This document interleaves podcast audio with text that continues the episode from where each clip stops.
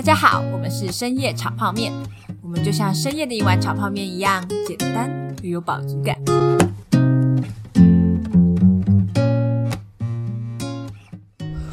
Hello，大家好，我是鳗鱼饭，大家好，我是炸虾，欢迎来到新的第二季的第一集。我们是焕然一新的鳗鱼饭与炸虾。没错，好哦，那这一季就是希望可以带给大家一些比较大的主题，这样。对，然后我们今天就会来到我们第一个主题是依附理论，或者说依附关系。嗯那这个其实就是呃，他是一个英国发展心理学家 John Bowlby 在一九五零年提出的一个理论，这样子。然后他主要就是在讲说，呃，每个人都会因为他小时候跟妈妈或者是主要照顾者，现在可能不一定是妈妈，可能是爸爸或者是阿妈之类的，反正就是主要照顾他的那个人，跟他会有一个形成一个依附关系。对然后你跟这个人的依附关系会影响到你后来怎么看待这个世界，或者是你怎么在亲密关系里面去跟你的伴侣相处。所以依附关系是依赖吗？呃，有一点点不太像，但是有又有一点像。嗯，就是你跟他之间类似像，好难形容哦。就你跟他之间的关系安不安全？嗯嗯对，嗯，就是你会不会害怕他突然消失啊，或者是你会不会就是你需要的时候有没有得到回应哦的一个依附？对对对对 attachment。对对对对对对对对对，然后所以他们就是提出说，哦，每个人都会有一个他自己的依附风格，嗯对，就是依附关系有，就是这个风格分成很多种这样。子，然后你可以去了解你自己的依附风格，你就会知道说，哦，那我。可能就是对自己有多一点了解吧，就说哦，我小时候可能是在什么样的状况下长大的，所以我后来可能会形成一些对于世界的假设，或者是我可能进到关系里面，我就会假设另外一半会怎么对待我之嗯类的。嗯嗯嗯嗯，对。所以依附关系听起来是每一个人会有一种自己的，但是对于不同的对象不一定会是不同的嘛。就比如说我对于家人、对于嗯情人、对于小孩的依附关系。基本上你是什么，就是通常都会是一样的。OK，可是后面也有一些心理学家他们会说，哦，可能依附关系分成四种，嗯但你不可能，你不会一百趴都是其中一种，嗯你可能会有，比如说二十趴是一种，然后三十趴是另外一种，就跟什么上升星座是哪里哪里，然后月亮星座是有几几多少的成分是某一个这样。OK，所以分成四种。嗯嗯嗯嗯嗯嗯嗯。好，那就是接下来我们就可以跟大家简介一下，就是呃怎么提出这个这个理论的。从哪里来的？对一些相关的实验啊，然后还有它到底就是分成哪几种，然嗯后这几种有什么特性，这样子。所以他是从某些观察而来的吗？发现这个理论的人，他应该是观察到生活中的某个现象。嗯嗯嗯嗯嗯，就是那时候有一个，就是好像是 John Bowlby 的学生吧，嗯，Mary 吗对，Mary Mary Answorth，？OK，对，就是这个也一样是美国人，但是她是女生哦。然后她她就是用婴儿做实验，嗯，对，就是她把呃婴儿跟他的妈妈，那时候就是主要照顾者大部分是妈妈嘛，所以就是婴儿跟妈妈一起来参加实验。然后他的实验过程就是，他先把婴儿跟妈妈放在一个房间里面，嗯哼，然后呃呃也会有另外一个陌生人进这个房间，哦，对，所以现在就是三个人在房间里，哼，然后他们会先观察婴儿的玩耍，就是一般的婴儿他会把妈妈当成是一个安全堡垒，嗯，就是他会在妈妈的旁边玩，对，然后玩的时候会注意妈妈还在不在这样子。嗯哼，对那他会先观察这个婴儿的有没有把妈妈当成安全堡垒，然后接下来呢就会请妈妈离开房间。嗯，对，所以那这时候因为妈妈不见了嘛，所以婴儿就可能会有哭泣的反应啊，或者是就开始找妈妈在哪里这样子。对，那有另外一些婴儿可能他们就不会有反应，或是可能跟陌生人开始玩完全没有发现妈妈不见了。对，所以这边就会有一些区别。然后接下来陌生人就离开房间，然后让婴儿独处几分钟。嗯，然后接下来呢，妈妈就会回来房间。好，这就叫做重逢。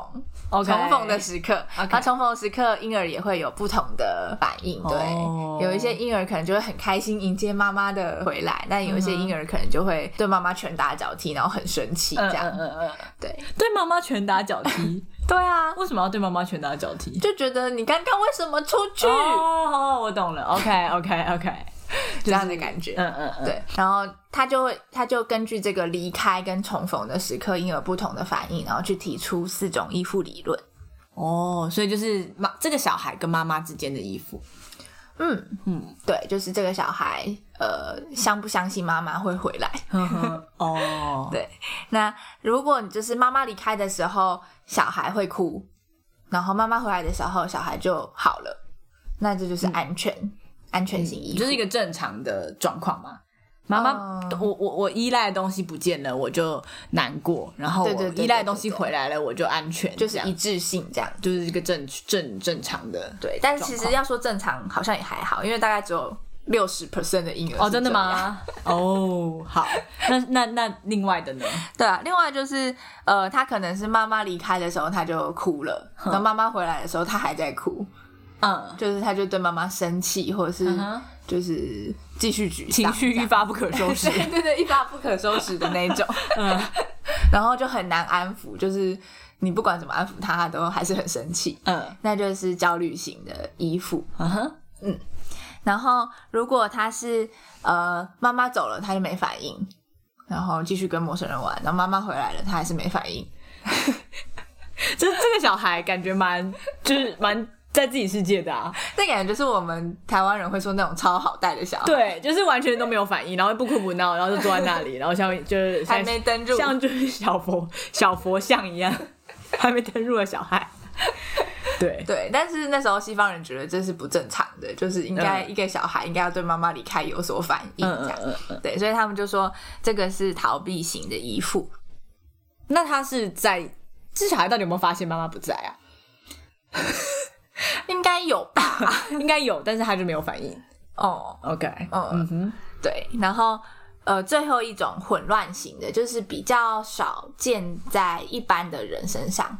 那它叫混乱型，就是因为它没有办法被分类，就是它反应很不固定，每一次出去都是不同的反应，然后每一次回来也都是不同的反应，就是没有办法被归类的那一类小孩。对对对对对对对，或者是呃，他们对妈妈的。就是靠近，他会有一些不一致的反应。有时候可能就是会很喜欢妈妈靠近，但是妈妈太靠近的时候，他又会觉得害怕或者是抗拒之类的。对，一出生就这么复杂？他他不会是一出生啦，他通常跟你在前三个月跟这个小孩怎么相处的有关。哦，对。那混乱型的通常都是，就是有实验说，就是大概八十 percent 混乱型的小孩都是。呃，曾经被妈妈体罚过哦，就是他错乱了。对，就是被你最主要照顾你的那个人，可能使用暴力对待的时候，你就会有点混乱，就是你到底要靠近他，还是你到底要逃避他？嗯嗯，所以你就会有一个冲突。嗯嗯嗯嗯，对，然后就会出现混乱型的衣服。那混乱型衣服其实是比较严重的，就是它可能会跟你后续会发展出一些。精神疾病有关。哦，真的，嗯嗯，所以就是前三个月被不正常的对待，导致产生不正常的依附，嗯嗯，然后之后发展成不正常的状态，对对对，他就是他他就没有办法跟一个人建立一个正常的关系啊，嗯嗯嗯嗯，对，哦，所以你刚刚说前三个月的母婴相处会。极大的影响到他们之后的依附关系的形成，所以这件事情但听起来很重要哎，三个月，对啊，就是精准的这三个月要好好的对待你的婴儿，不要。可是产后忧郁的人 就会很容易不想理他的婴儿，真的就会产生这样的不不好的依附关系吗？嗯，有可能会。对，但是他其实也不是要求说你要当一个一百趴有回应的妈妈，这样听起来会让他又觉得过度，就是会有点压力。对，就是呃，你只要在就是比如说小孩哭的时候，然后你有去注意他，嗯，然后你有去安抚他，如果这是一个好的循环的话，小孩其实一下就会可以被你安抚下来了。嗯嗯，对，就是如果你去抱他，或是有些肢体接触的话。嗯，那这样他哭的时候有得到回应，其实他也比较容易形成安全依附，就是他会相信说，哦，这个世界对我来说是有回应的，我不会就这样子死掉，我这世界是友善的，对，这世界是友善的，然后我是可以活下来的，对，嗯，然后所以他就会比较容易相信，就是在他以后长大之后，他可能就会比较容易相信别人，然后他也会觉得自己是好的，嗯嗯，就自己是值得被爱的，这样，嗯嗯。对，那如果就是在他哭的时候，呃，妈妈可能有时候很爱他，但有时候又完全不理他，就是完全看妈妈自己的心情。嗯嗯嗯，在这听起来超常发生的，就是大概是养宠物的时候就可以感觉到。对，我觉得我们家的宠物可能就是焦虑型依附，宠物也会有依附吗？我不知道，乱讲。所以如果不给他明确的回复的话，他就会搞不清楚状况。对，这其实跟那个赌博会上瘾有关啊。你有时候得到奖励，有时候没有得到奖励，你就一直去要。对啊，可是哦，你就会一直觉得再试一次好了，再试一次。对对对对对对对对，所以就是。呃，如果妈妈有时候给你，有时候不给你，那你就会很焦虑。我什么时候会有？是不是？是不是？就是有我现在不要就没有了。对对对对，然后你就会一直想要要，你就想要要，然后收集起来先放着，这样。然后一直很担心自己会没有，或是很担心自己会被抛弃。嗯，那就会比较像焦虑型依附。那如果是说，可能妈妈对你表现出厌恶的感觉。就是产后忧郁的孕妇，对，就是讨厌你，或者是妈妈可能过度关注你了，就是太关注，可能就像我，你没哭有哭，他都在你旁边。对对对，我我对我们家的猫一样，走过去就要撸它两下，或者是没事就想要找它麻烦。嗯，这种的话，可能就比较容易形成逃避型依附，就是你的小孩会呃不想理你，嗯就是要么你不理我，我也不理你；要么你太理我了，我先回避一下。对对对对对。哦，可是台湾的像台湾很多妈妈的观念不都是小孩哭了不可以立刻回应他，不然他以后就会虚所无度吗？嗯嗯嗯嗯嗯。所以很多妈妈就故意不理小孩，但其实是反效果啊！就如果你不理他，反而他才会虚，因为他根本就没有那么精致的思考去想说，我现在正在虚所无度，我应该要少哭一点这样。而且这对他来说是不可能的事情，因为他就是小孩啊，他就是需要你啊，他就只有需要，对他没有别的想法，就是需要你才能活下去。所以他没有自己想办法的这个能力，所以如果你不理他，他就只能更用力的要。嗯，对，打破一下传统家庭的观念。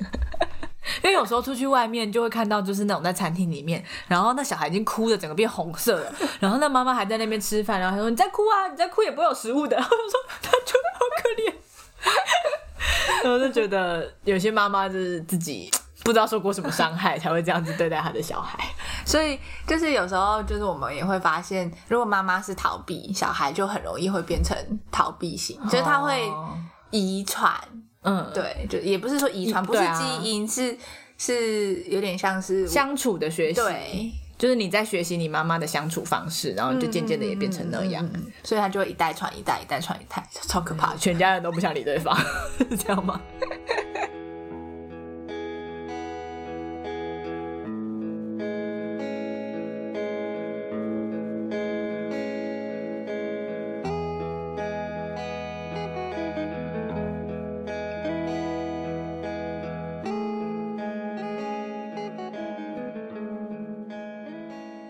所以在现代，其实有一个很好的例子，就是讯息传讯息的时候已读不回这件事情。对，这个好像已经很久了嘛。我记得早期的时候，大家就很在意这件事情，就是赖那个已读，然后他们就会一直去看说有没有人已读，然后有时候那个已读好像是会被关掉还是什么，或是别的通讯软体是没有那个已读的，就是会有 A P P 可以让你就是。取消那个别人看到你，对对对对对，然后就很焦虑，然后大家就对于这个有一阵子的讨论，所以大家对于别人看到你讯息而不给你回应这件事情都有不同的反应，嗯嗯，然后这件事情感觉就可以回应到我们刚刚在讲的那个依附关系，嗯嗯，就是呃，它其实就是会有一个蛮复杂的过程，就是呃，如果我们把它切开来看的话，其实依附关系就是呃我。对我自己的看法，哼，跟我对这个世界的看法，对。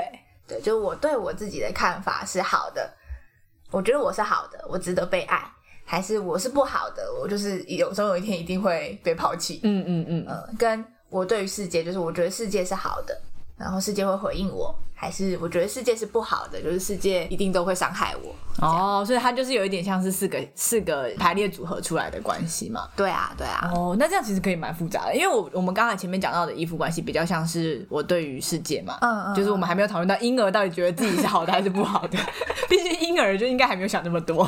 对啊，但是到了成人就会有不一样，因为就是妈妈对待婴儿的方式会让婴儿去看自己是怎么样，嗯嗯嗯嗯嗯，然后就会产生对自己的感觉跟对妈妈妈的感觉。的不同，对啊，所以回到像刚刚说已读不回回的话，就比较像是通常你收到已读不回，你会有什么反应？我收到已读不回，我觉得要看关系耶。就是如果关系很近的人，我就会。我们现在只讨论关系很近的人嘛，因为这是亲密关系嘛。哦，那我就会想很多哎。啊，真假的？对啊，你会想什么？我就会想说，他是不是在忙一些什么不能让我知道的事情？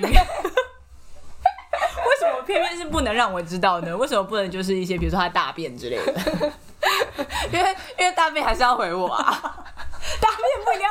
哎，大便带手机进去很恶哎。哦，好，好吧。所以如果他没有回你的话，你就会开始有点焦虑，是不是？我就会开始想说，他到底在干嘛？他为什么不回我？他到底有什么事情比回我还要重要之类的？然后就会，如果如果太久，就会有点生气啊。所以他没有回你，你会生气哦？不然你好难相处哦。哪有？我会生气在心里，好，但不会讲出来。对，我是如果太多的话。嗯，就是有时候就是什么一点，然后传了一个讯息，然后没有已读不回，然后三点又传了一个已读不回，然后五点又传了一个一读不回。我想说，你已经三次了，到底在忙什么？那我就会生气。但是如果一次的话，就还好。嗯，我自己可能就会有多想一点，但是不会想的很夸张。嗯嗯嗯，对。可是现在最聪明的就是不要读，就不会有这个问题。但其实是一样的啊。对啊，你还是看得到那个讯息啊，你还是知道他没有。就是他怎么可能这么久不看手机？骗人的吧？对，所以如果看到了，然后他没有回，然后你自己想很多，然后还最后甚至还生气，那这样子就是焦虑型依附喽。呃，如果生气，然后对方跟你解释了，就是对方已经说没有，我就只是在大便，然后你还是大便为什么不带手机进去？骗人的吧？对，然后死不相信。那就那就应该是焦虑，而且对方就是可能已经就是已经骑机车来接你，然后见你一面，然后你还是在生气的话，对，哦，那就是焦虑型依附。对对对对，那逃避型依附会怎么样？逃避型依附如果看到已读不回的讯息，哎，逃避型依附其实后来又有科学家把它分成比较细致的两种哦，嗯，就是如果就是它分成恐惧型跟排除型的，嗯哼。大家是不是已经快要头头昏了？不会，我们现在就是想拍逃避型的那种，就是没有发现妈妈离开的那个婴儿。对，然后它有分两种。对，那如果他是恐惧型的，他就是觉得我不好，然后世界也不好。所以他就是其实他是以已读不回这个例子来说，他可能就是会觉得说，呃，我传了，然后我就觉得好害怕哦，他会不会就是 他一定会不回我？他是不是觉得我很烦？那不然我先不要看好了。对对对对对对。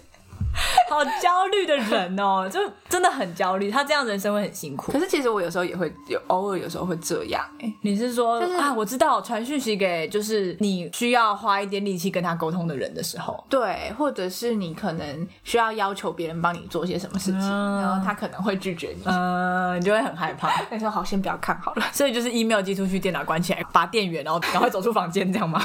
对 对对。然后，如果你已读不回这样的人的话，他可能就是会想很多，嗯嗯，他可能就会想说，可是他会逃避啊，嗯，对，所以他就是不会，他不会来烦你，那他可能会自己进入一个不好的逃避状态，对，因为他应该还是会在意，嗯，对，因为我们现在讲的都是亲密关系嘛，就是你是在意这个人的状态下，那刚刚讲的是恐惧型的，对，恐惧型的，那另外一种类型，排除型的，就是。嗯，他他的内在是我好，但是世界不好，对，所以他可能就是传完了之后，他就觉得哦，好，我传完了，我的责任已尽，没我的事了，要不要回是你家的事，对，你不回是你的问题，好难相处哦。所以是那种就觉得自己自己已经尽到自己的义务了，那我们之间的关系我已经尽到我的义务了，突然觉得很像我前男友哦，其实很蛮像很多，就是就我刚刚脑中出现的画面是那种。呃，事业有成的大老板没有偏见，但是因为他们可能必须要这样，他才有办法继续工作。嗯，但因为我们现在讲的是依附关系嘛，不是工作关系。你在工作上可以这样，因为我就是把我事做完，然后接下来是别人的责任要去处理。但是我在亲密关系上面不是这样嘛，亲密关系是就很像是那种就是成功人士，然后他们会就是上节目跟你说，哦，我们就是要独立，然后我们要靠自己，然后我们没有被讨厌的勇气，对，然后依赖。是错的，就是把自己的一部分，就是让交给别人影响你是不好的，对。的那种人，对。但其实说实在的，我们如果真的讲亲密关系的话，他内心其实还是会在意的嘛，嗯，就是不是但是他会不允许自己去在意。嗯嗯嗯，就是他其实会在意，但是他会就是在内心不处理告诉自己说这不重要，或者是这不是我要弄的事情，对对对。都是别人的事情，这样。哦，好有趣哦，但是听起来好好好难哦。哦，所以下次或许你可以就是自探一下你的另外一半对于已读不回的想法。嗯，对，看看他是什么反应，然后 再归类一下他可能是哪一种。你可以再多问一些问题，就比如说，我如果后来过了三小时再回你呢？我如果三小时回你完之后你还在生气，但是我现在出现在你面前了呢？这样去测试他到底是哪一种类型的依附关系。所以我觉得焦虑型的依附关系好像蛮常见的耶，就是通常你在看一些文章或是看一些连续剧的时候，里面都会有焦虑型依附关系的这种人，就是那种人就是会没有办法沟通啊，就是他会因为一些你可以感觉到他可能对于某些事情有一些焦虑，嗯所以他就找找一些事情吵架。焦虑型依附好像他们就是会常常用各种方式测试你爱不爱我。嗯，对。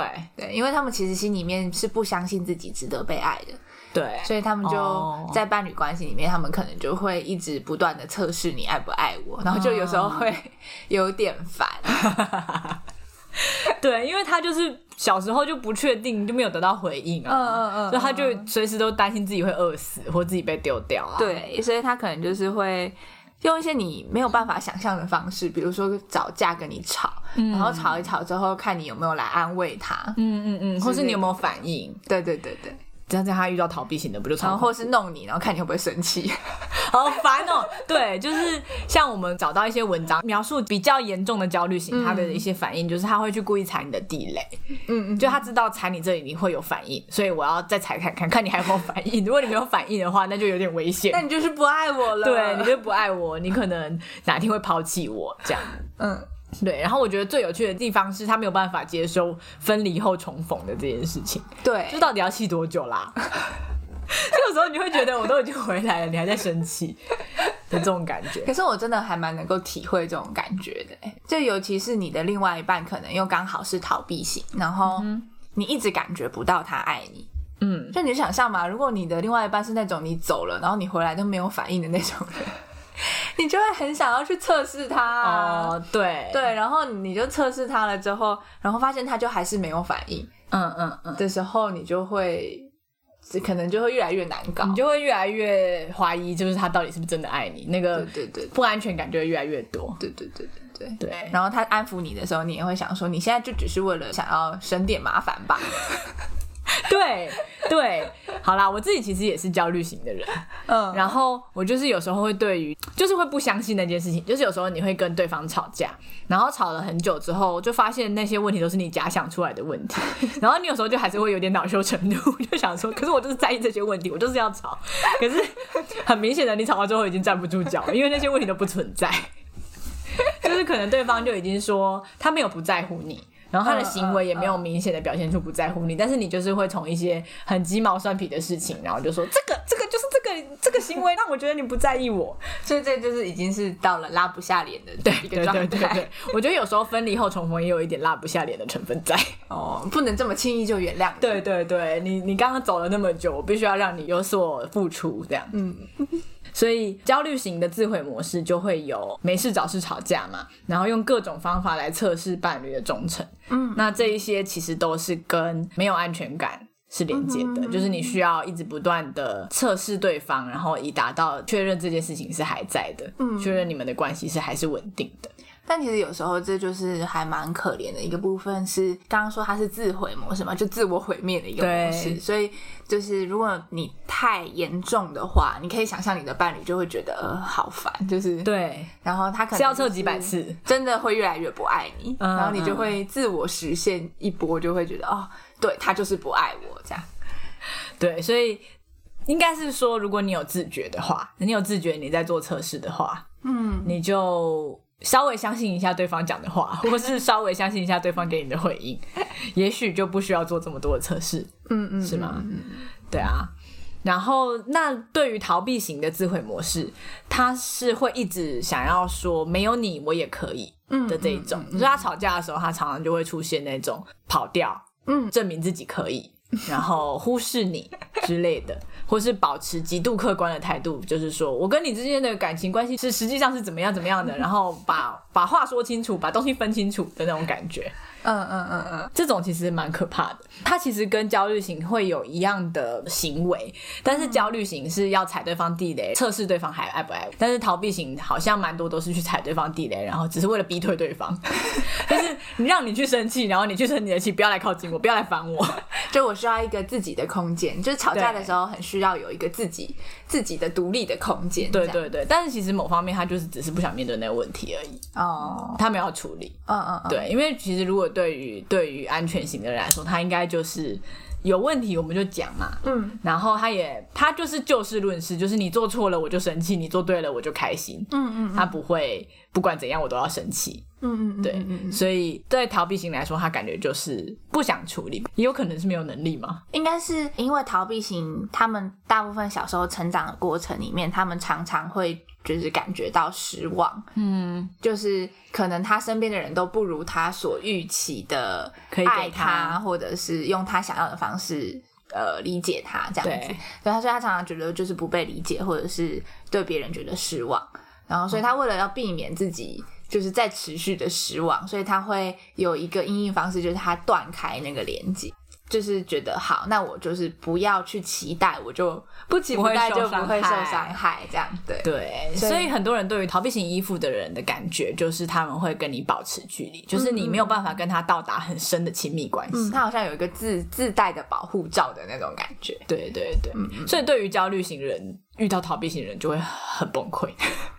大家应该光想象就可以觉得，就可以体会到那种崩溃的感觉。就是对焦虑型的人一直想要知道你爱不爱我，然后逃避型的人就好可怕，好可怕，好可怕，快闪快闪！对，我们之后会再做一集讲爱情的这种关系，就是嗯 VS 的关系，嗯嗯嗯，来细讲这件事情。因为其实大家应该都有蛮多这样子实际亲身的感觉的。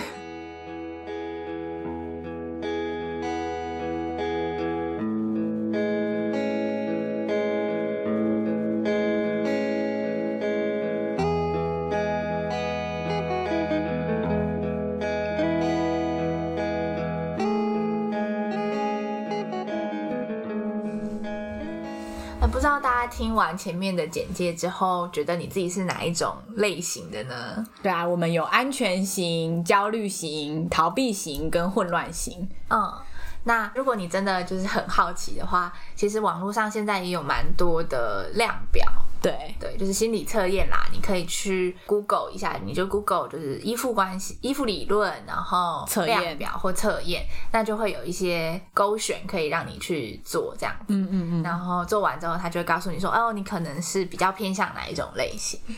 但就是如果你就是发现自己是焦虑型，其实也不用太紧张，它不是一种绝对的事情，就是不是你生就是不是基因啦，不是你生下来秃头，然后你就一辈子就只能秃头这种感觉。怎么会这个例子？OK，对，它其实是可以透过你的自我觉察，跟你跟伴侣的关系慢慢改变的。嗯哼，也就是说，如果我从小就是母婴发展之后，我变成是焦虑型的依附，但是我可能在后面的成长过程中，对自己有不同的认识，或是对这个世界有不同的认识，我可能会改变一些对于这些关系的想法，嗯然后它可能会影响到我的依附关系。嗯，简单来说就是它会变成是一种自动化的想法。意思就是说，呃，如果你今天跟你的伴侣吵架了，然后他跑出去，如果你是一个焦虑型依附的人，你可能第一个出来的想法就是，哇，他不爱我了。对他，他，你他他就会变成一个你自带的想法。但是如果你对于这件事情有觉察，你知道，哦，我就是一个焦虑型依附者，我就是非常有那个倾向，会觉得，呃，他不不爱我我了。那这个是真的想法吗？就是这个有，就是跟现实是符合的吗？还是其实在他过往的经验里，这个人每次跑出去都只是买一杯多多，喝完之后他就会回来。什么什么可爱动物的行为？对他可能就只是去便利商店冷静自己三十分钟，然后他就会回来。就是或许你就可以去想一下你的过往经验，然后现实的状况，然后跟现在你面前的这个人跟以前的人都是一样的人嘛？去平衡一下你那个有一点点失要衡爆冲的情绪。感觉。对，嗯哼。嗯，对啊，所以大家可以想一下这个依附关系的理论，我觉得我觉得蛮有趣的。它感觉就有点像那种星座分析，有没有？对对对对就是你不知道该怎么办的时候，或是你遇到一些问题的时候，你就可以稍微去配对一下自己的类型，然后想一下关系，嗯嗯，然后也可以让你的伴侣测测看，然后你们可以讨论一下这个东西。然后它其实可以发展出很多很多的呃其他根根据不同的对象会有不同的关系嘛，比如说家人，或是伴侣，或是甚至你的小孩。所以我们之后的集数就会在针对这个做更深的探讨。嗯嗯嗯嗯嗯，然后也会跟一些社会议题有一些结合，嗯，那或许你就会更了解到，就是这样的人会在你的生活里出现在哪里，嗯哼，然后你可以怎么跟他们相处，或是他怎么影响你？好哟，那今天就到这边了哟。好哦，那如果大家喜欢我们的分享的话，你可以帮我们在 Podcast 上面留五星的评价，或者是你可以搜寻 Facebook 或者是 Instagram 的深夜炒泡面的粉丝专业。那如果你点赞的话，你就可以在我们上架新集数的时候，可以立刻收到讯息。大家赶快去 Podcast 留言，我也想要读那个五星留言，古玩一样吗？吹吹吹，对我想要读留言，大家赶快去留言，我会把它念出来。对啊，或者是哎，今天的分享好像有让你想到一些你自己的事情，然后你觉得可以分享出来，也呃，或许别人也跟你一样有一样的烦恼，对啊，或者你想要知道更多关于这些东西，我们也可以做集数来讨论。对你也可以许愿啦。对，好，那 OK 的话就帮我们按赞、分享跟留言，嗯，那我们会很开心，然后。我们的节目也可以继续生存下去。对，一人一赞救救鳗鱼饭与炸虾。好啦，就这样喽。好，大家拜拜，拜拜。